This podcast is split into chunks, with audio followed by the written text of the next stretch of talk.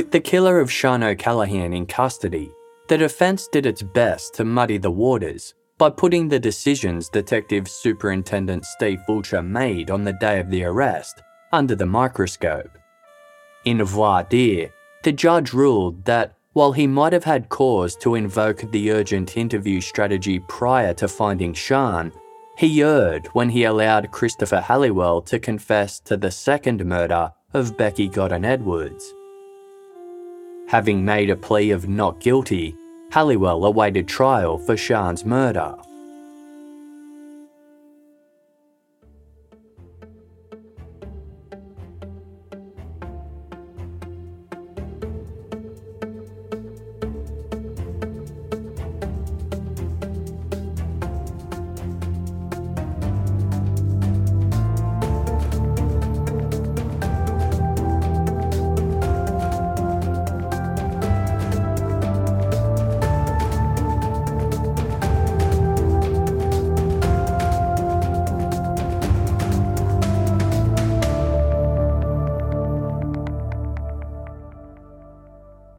Hi, I'm Daniel, founder of Pretty Litter. Cats and cat owners deserve better than any old fashioned litter. That's why I teamed up with scientists and veterinarians to create Pretty Litter. Its innovative crystal formula has superior odor control and weighs up to 80% less than clay litter. Pretty Litter even monitors health by changing colors to help detect early signs of potential illness. It's the world's smartest kitty litter. Go to prettylitter.com and use code SPOTIFY for 20% off your first order and a free cat toy. Terms and conditions apply. See site for details. This episode is brought to you by the Inspire Collection by CALIA. Just because you're working out doesn't mean you shouldn't look fabulous. The Inspire Collection by CALIA was designed with both style and performance in mind. It looks good, feels good, and stays put no matter how you move. And the collection has everything you need for a day at the gym a support bra, crop tanks, bike shorts, amazing leggings, and more. It's their most versatile collection yet. Shop the Inspire Collection by CALIA now, exclusively at Dick's Sporting Goods. With the confession evidence ruled inadmissible, he knew the police would have to prove his guilt in court. Sian's family still hoped it would not come to that, as her mother Elaine remembers. At some point during the proceedings following going up to Preston, or it may have been just before then, they were hoping that Halliwell would change his plea to guilty because obviously he would have been aware of all the forensic evidence against him for Sian. So they were still hoping that he would change his plea. And we were told that if they got an indication from the defence that he was going to change his plea, that we would be told. I can't remember the exact times, but I got a phone call during the day from my close liaison officer at the time, Maddie, to say that he's going guilty, he's changed his plea. I can remember breaking down. I then immediately phoned Liam, who was at work, my eldest son. I couldn't get the words out. I thought I could, but as soon as I started to speak, I just broke down. I had to I had to ask Liam to give me a minute to compose myself. Emotional I was at her just saying the words that he was going to go guilty. It, again, there was just a sudden outpouring even though I felt that he would have at some point, just hearing that that's. But you still, even though I got a phone call from her, you still think, what if he just changes at the last minute? How, how do, what if on the day he just decides, you know, what if he's playing games with his own defence team and then on the day? So we all sort of still wanted to hear that in the court from him. So obviously, it was really quite straightforward. He was asked to re enter his plea. He pleaded guilty. The court was then dismissed while obviously the judge considered the sentencing. Then we were called back in. Not, I'm not sure she used the lunch recess.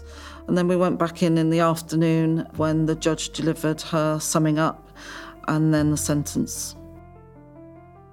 In the end, the evidence in the case the police had built had been overwhelming, but crucially, only because Sian's body had been recovered.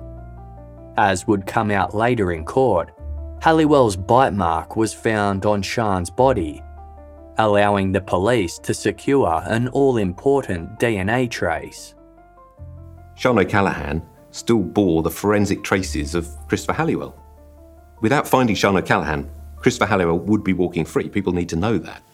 And because he never he pleaded guilty to murder because his DNA was on Sian Callaghan, a definitive piece of evidence. But for all the talk in this case, but for that one exchange between me as an individual and him as an individual, neither of whom had anywhere else to go in this case, Halliwell would be walking free now the girls would never have been found. To this day, they wouldn't have been found. Christopher Halliwell was given a 25 year sentence with a reduction for time already served. At last, Sian's family got to see him face the consequences of what he'd done. In court on the day, even though her own daughter's murder hadn't been added to his charges, Becky Godden Edwards' mother, Karen, recalls the convicted killer looked shocked at his sentence. On the day he was convicted, the viewing gallery was filled with my family and friends, and we had an excellent view of Christopher Halliwell front row. And I will never ever forget his sentence when it was handed down to him by Justice Cox. He went a wonderful shade of white the smug look that he'd had on his face throughout was wiped off in seconds. Given that many prisoners are released on parole after serving only half their sentence, Steve was still very concerned about how quickly Halliwell might be back on the streets. Well, the judge would give recommendations, but he'd be eligible to apply for parole after 50% of the term was served, which would be about 12 years, which this is what happens all the time. You know, so some of the parole board decisions, and they're out of politicians' hands, they're out of judges' hands. They're, they're, as far as I can see, really quite dangerous. But that's what would have happened. In Steve Fulcher's eyes, it had never been more critical to prosecute Halliwell for murdering Becky as well as Sian. Being convicted of a second murder might ensure Halliwell was never released to do this to anyone else. But Steve himself was now in the spotlight of an IPCC investigation following the complaint lodged against him by Becky's father. With Sian's trial complete, the investigation could formally commence, meaning another long and anxious wait for Steve. While Becky's father John wanted to blame Steve and the Wiltshire police for failing his daughter, Becky's mother Karen felt the opposite. I remember having a phone call from the Independent Police and Complaints Commission, which stand for IPCC for short. They asked me how I felt about Steve Fulcher. And I said, Why are you asking? Well, we've had a complaint from John Godden about his behaviour and the arrest procedure and why Becky's name had been dropped from the indictment because it was his fault. I was absolutely, well, uh, you could have knocked me off my perch. I, I couldn't believe it. And then it was almost like they wanted me to be against Steve Fulcher as well. Never, I said. Never. I said, that man brought my daughter home. I. Okay, Becky's name's been dropped from the indictment, but he's brought her home. I've been able to lay her to rest. Why would I want to make a complaint against him? I was horrified. I thought, what sort of madness is this? The investigation would take some time, and having been suspended from duty, all Steve could do in the meantime was chew his fingernails. His mental health went over a cliff edge, and he was prescribed antidepressants and sleeping pills to manage as best he could. And while Steve was on tenterhooks, the situation took a toll on Becky's family as well. Journalist Steve Brody talks about the effect of all the legal wrangling on Becky's mum, Karen. She obviously deeply, deeply loved her daughter and had never really recovered from her disappearing although, of course, Becky had had her problems. And then she had to sit through this trial, knowing full well, she knew, uh, that no charges would be brought against Halliwell for the murder of her daughter. And this was particularly difficult. Uh, I think it took some understanding. A lot of people had difficulty understanding it, but particularly her. The body had been found, the man had confessed, no charges. Because at the time there was no supporting forensic evidence, unlike, of with Charlotte where there was evidence which allowed uh, the trial to go ahead against him for, for her murder. And Karen Edwards fought from day one for justice for Becky. A murder which he confessed to. He took police officers to. She couldn't understand it.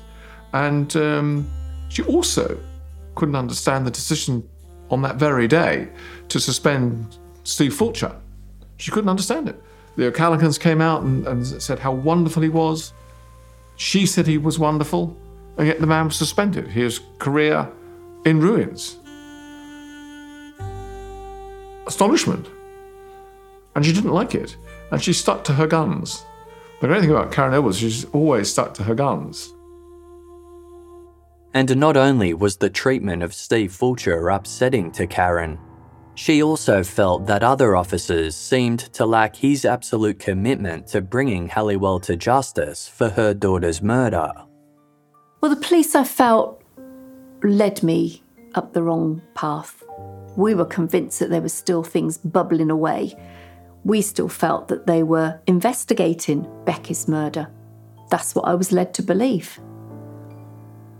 I was updated regularly, and then it became less regular. Then we were called to the police station, Charlie and I. Or we asked for an update, police station. And I can remember sitting there, and it was who was in charge of the investigation at the time. He saw through Sian's uh, murder investigation. And I was actually sat in a room with Charlie around a big table with other police officers. And the conversation went along the lines of We don't have enough evidence to convict Christopher Halliwell for Becky's murder. But he's gone away for a long time for Sian's. Are we happy with that?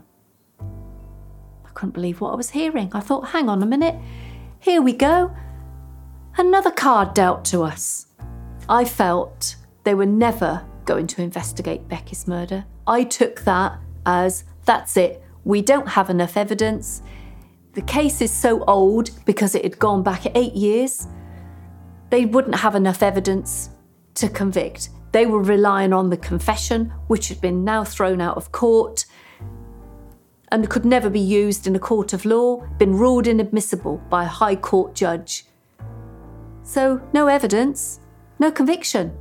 Halliwell had got away with Becky's murder. Here I go again, head in a turmoil.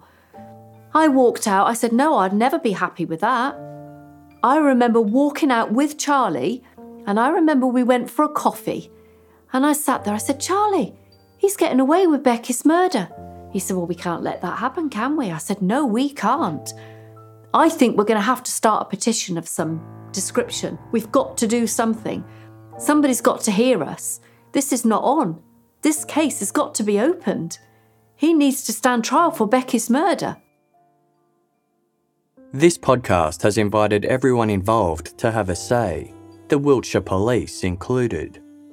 While it might have seemed to others that their investigation of Becky's murder had stalled, they assured us that it hadn't. Here's their response. Further to Lord Justice Cox in February 2012, ruling the confessions obtained by former Detective Superintendent Fulcher had significantly and substantially breached the requirements of the Police and Criminal Evidence Act 1984. The original charge relating to Becky Godden Edwards was removed by the CPS from the indictment. In October 2012, Halliwell pleaded guilty to the murder of Sian O'Callaghan, and later that month Wiltshire police launched a new investigation into the death of Becky Godden Edwards, which ultimately led to Halliwell being convicted of her murder in September 2016. But whatever was going on behind the scenes as far as the police were concerned did not diminish the inherent unfairness felt by Becky's mother. As you can guess, Karen isn't the sort of woman to take things lying down. If Wiltshire police thought that this issue was going to go away, they had gravely misjudged Karen Edwards. Charlie said the first thing we've got to do is go and see the MP. Now, I didn't know Robert Buckland at that time. I'd had no dealings with Robert Buckland at that time, had no cause to go and see Robert. I knew his face, but I didn't know Robert. Made an appointment, went to see Robert in his office, which was then at Milton Road. Shook hands, introduced ourselves, briefly gave him the outline of the case. Fortunately, he is an ex criminal law barrister, so he had a lot of the knowledge of, you know, of the discussion. And he said, Right. I said, I'd like to launch a petition. How do I do it? I started a petition, and the wording was along the lines of PACE, which is the Police and Criminal Evidence Act, needs to be looked at. It needs change. It is not black and white, it is guidelines. It is not black and white. There's a lot of grey areas, and that's, that's been proven with what has just happened. You know, the confession, that should be allowed to be used. So, between Robert Buckland and ourselves, we sat down and decided the way that we, the way forward was to look at changing pace. The petition called for a review of the PACE codes, and Karen promoted it day in, day out, gaining thousands of signatures. We had about 70,000 signatures by the end of this long drawn out campaign, which took me years to do. And it was hard work. It became a full time plus job. There was even a question in Parliament brought up by Robert Buckland to David Cameron, and David Cameron said, We'll look into this. Through Robert Buckland, we went to see Damian Green, who was the Justice Minister at the time, and I gave the inadmissible evidence, which was two inches thick, of paperwork and jargon. I gave it to Damian Green, and I asked Damian Green what he would have done if he had been in Stephen Fulcher's shoes. Would my daughter still be left out there? Or would she have been brought home to rest? He scratched his chin. He took the, the pack that I'd given him, and I spent a long time with Damian Green, longer than my 10 minutes, and he left. The next thing I knew, there were so many other people involved. He said they was going to look at it. When I came away from meeting Damian Green, I actually, for the first time, felt in my gut confident. I felt he had listened to us. I felt he, I really truly believed that he was going to help us. And I was asked how I felt. Well, I felt confident. I felt truly confident. And I felt things have got to change, things have got to be looked at because how many other families have been in a similar position to me or a police officer been in a similar position to Steve Fulcher but chose to stick to it? We will never know. We will never know.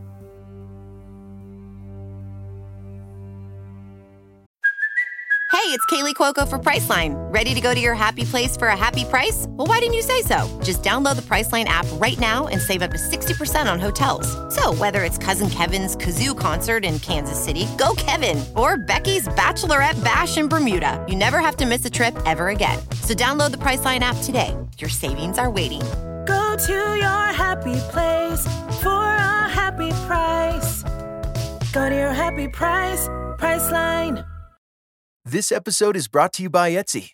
Sound the gifting panic alarm. You need to get an amazing gift. Wait, no, the perfect gift. Relax. Now you can use gift mode on Etsy.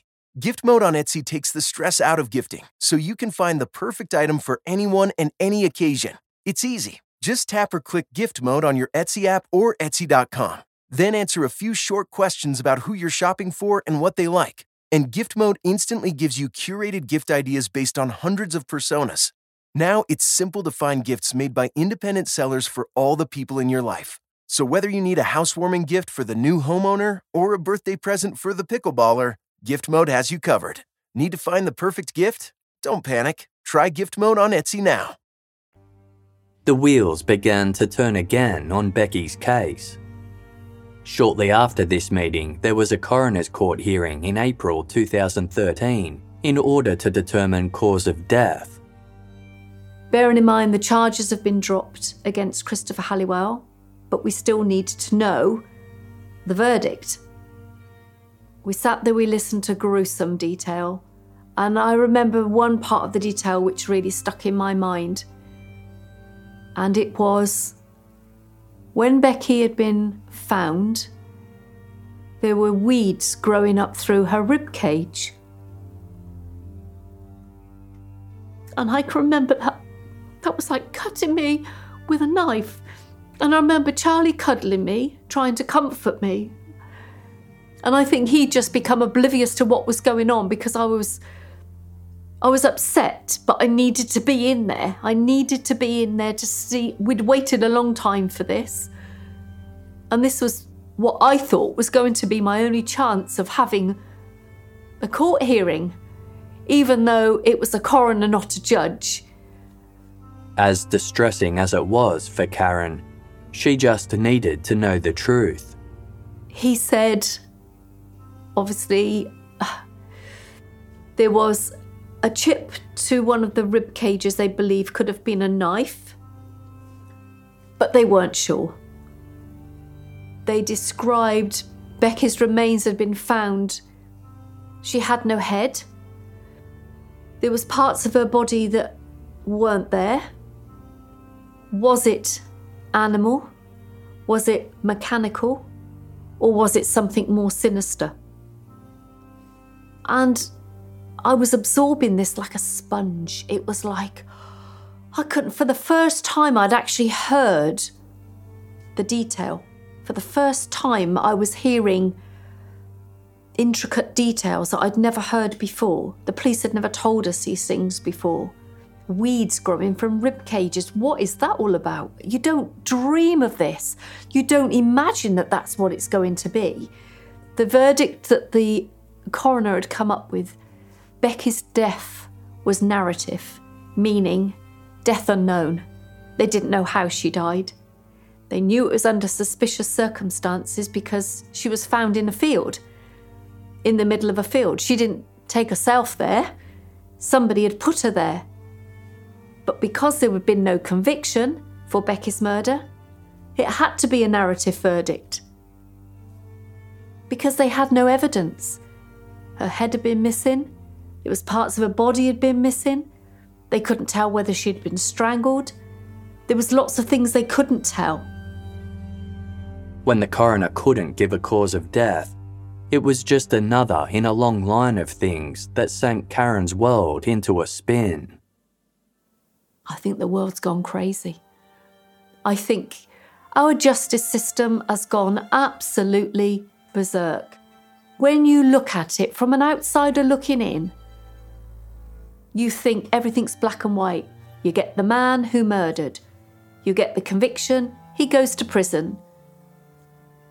The victim is buried, the family move on the best they can. But that wasn't happening. There was one thing on top of another, on top of another. On. I thought I was actually going to go mad. But I had to keep myself grounded. I had to learn to put my life into little boxes. That was my coping mechanism. And I remember coming out of the coroner's inquest again, standing on those steps and saying that today we had a narrative verdict for Becky's death. We knew Christopher Halliwell had done it, but he'd got away with it. For Steve, too, it felt like justice for Becky was further off than ever. And to make matters worse, in September that year, 2013, 18 months after the complaint against Steve was first made, the IPCC finally published its findings. It made grim reading. Journalist Rob Murphy explains. The police watchdog said there were two uh, counts of gross misconduct which Steve should face. The first one was over his handling of the media. The second one was how he threw the rulebook away and ignored arrest guidelines when speaking with Halliwell. They said that that decision was catastrophic for the prosecution uh, in the Becky murder case. But they also went on to say that if he hadn't have taken this risk, there's nothing to say that Halliwell would have ever confessed. For Debbie Peach, the colleague who had stood by Steve's side on the day of the arrest and noted down everything that was said, she felt a sense of disbelief in the findings. So I was with Steve um, and another officer when the IPCC report came out, and uh, I remember us all reading it at various stages, going through it, and quickly realizing that it was a pretty damning report of all the actions that he'd taken on that day. And uh, I, I stopped reading it. I, I, got so far and I just stopped. I didn't want to read it anymore because it was just so biased. It was, it was, it was a ridiculously. It was just ridiculous. You, as you read it, you could see that it was. It had very emotive language in it, as if it was designed to shock. And one of the lines in it, which I felt was it was really strange was it said something along the lines of um, what Steve did had a catastrophic effect on the murder investigation of Becky. It was a ridiculous use of words.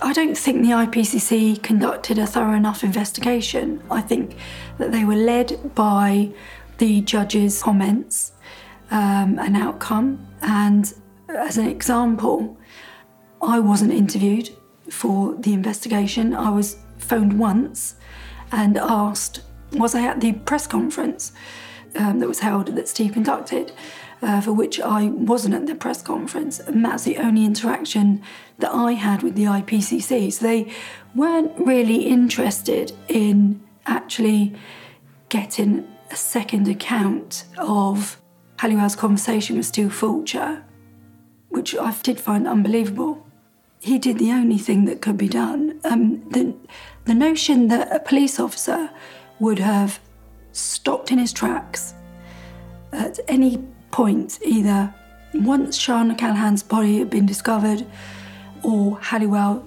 saying, Do you want another body? And the notion of someone saying, Do you know what, actually, I don't, because that's not how we work.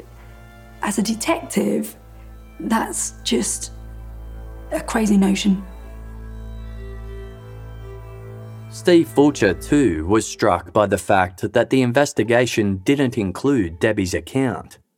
If they didn't bother to talk to those who were actually there on the day, it made him wonder just how thorough they were. The investigation itself was a travesty. They didn't even take a statement from Debbie Peach, the one witness to the exchange I had with Christopher Halliwell. They felt themselves empowered to defame me by publishing this report online, notwithstanding the fact it, most of it is demonstrably untrue, and all of it is defamatory in my view. Sian, were she alive, or her family, wouldn't thank me for following such paths that the IPCC have offered. This notion that we would have taken him, Halliwell into custody without any evidence, with no recovery of Sian O'Callaghan, because there is no mechanism under English and Welsh law by which you could expect a confession from custody because the role of the solicitor representing him is to prevent him incriminating himself. So if you did that, you'd have to accept the inevitable death of Sian O'Callaghan and, in reality, never finding her because she's here in a remote location that we had no possible notion of. I never lied. I explained to the court and courts that followed exactly what I did, why I did it, the imperative that I was faced with. I've been treated like a criminal in this set of circumstances, and yet, but for my course of action, Becky would still be in that field. Sian would be. would never be found, and Christopher Halliwell would be walking the streets. Now, Christopher Halliwell has never leaked before or since, or only in a very minimal sense. And his, he was determined when I met him at Barbury Castle to exercise his, his rights. He knew his rights, and if he kept silent, there would be no case here. Once he and I had formed that bond for four hours, it was an extraordinary bond. He, he was crying on my shoulder at times. He was genuinely contrite. That was the point. He was genuinely contrite, which is why he gave me the second victim. And that's why I was so surprised that when I left him at Eastleach and came back to continue our conversation whilst when he was in police custody, and that his position had completely reversed. He'd got himself a solicitor and was now offering no comment. I was both surprised and disappointed because he'd already he'd already taken the decision. He'd taken me and his entire surveillance crew to two deposition sites of two of his victims. He was crying on my shoulder. He's asking me, Steve, what can you help me? What what can you do to help me? Genuine contrition, in my view, at that moment in time. He's never shown it since. And if I hadn't accepted it, it's an absolute nonsense to suggest that if I'd rejected his voluntary confession pertaining to Becky, that he would have somehow felt inclined, with a solicitor whose job it is to prevent him incriminating himself, somehow subsequently disclose that location. That clearly would never have been the case.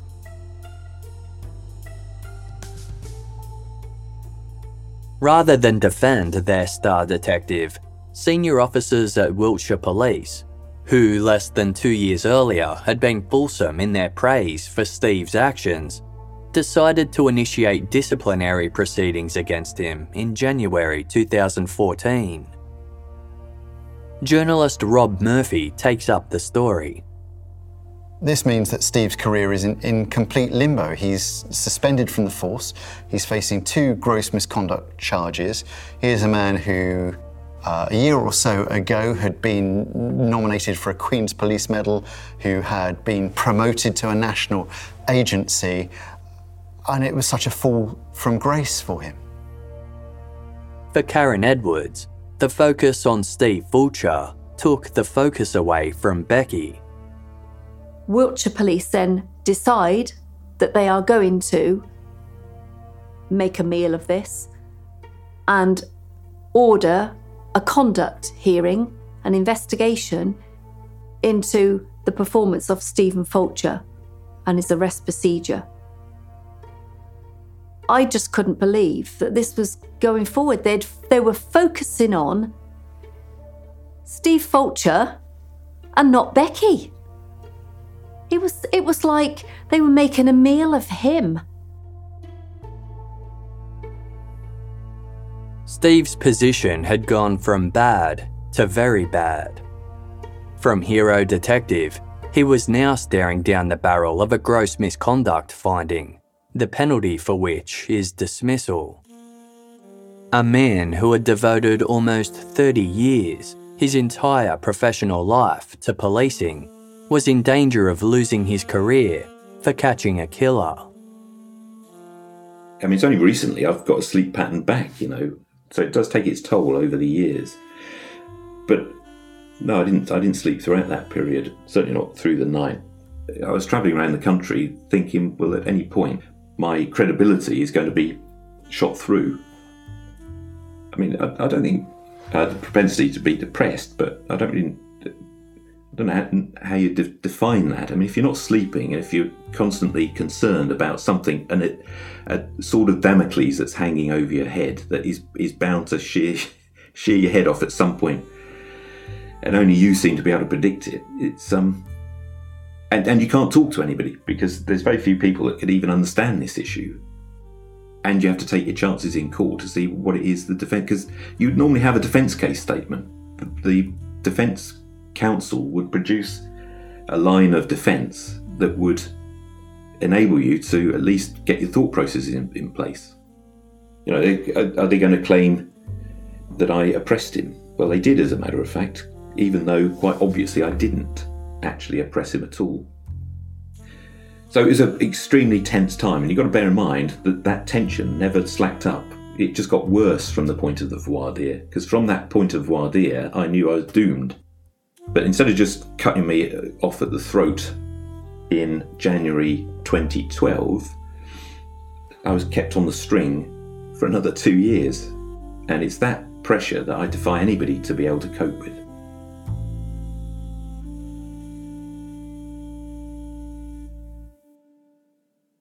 On the next episode of The Detective's Dilemma, Halliwell was clearly trying to almost bribe his way out of a very severe sentence. He asked his cellmate, How many do I need to be a, a serial killer? His mate replied, Three.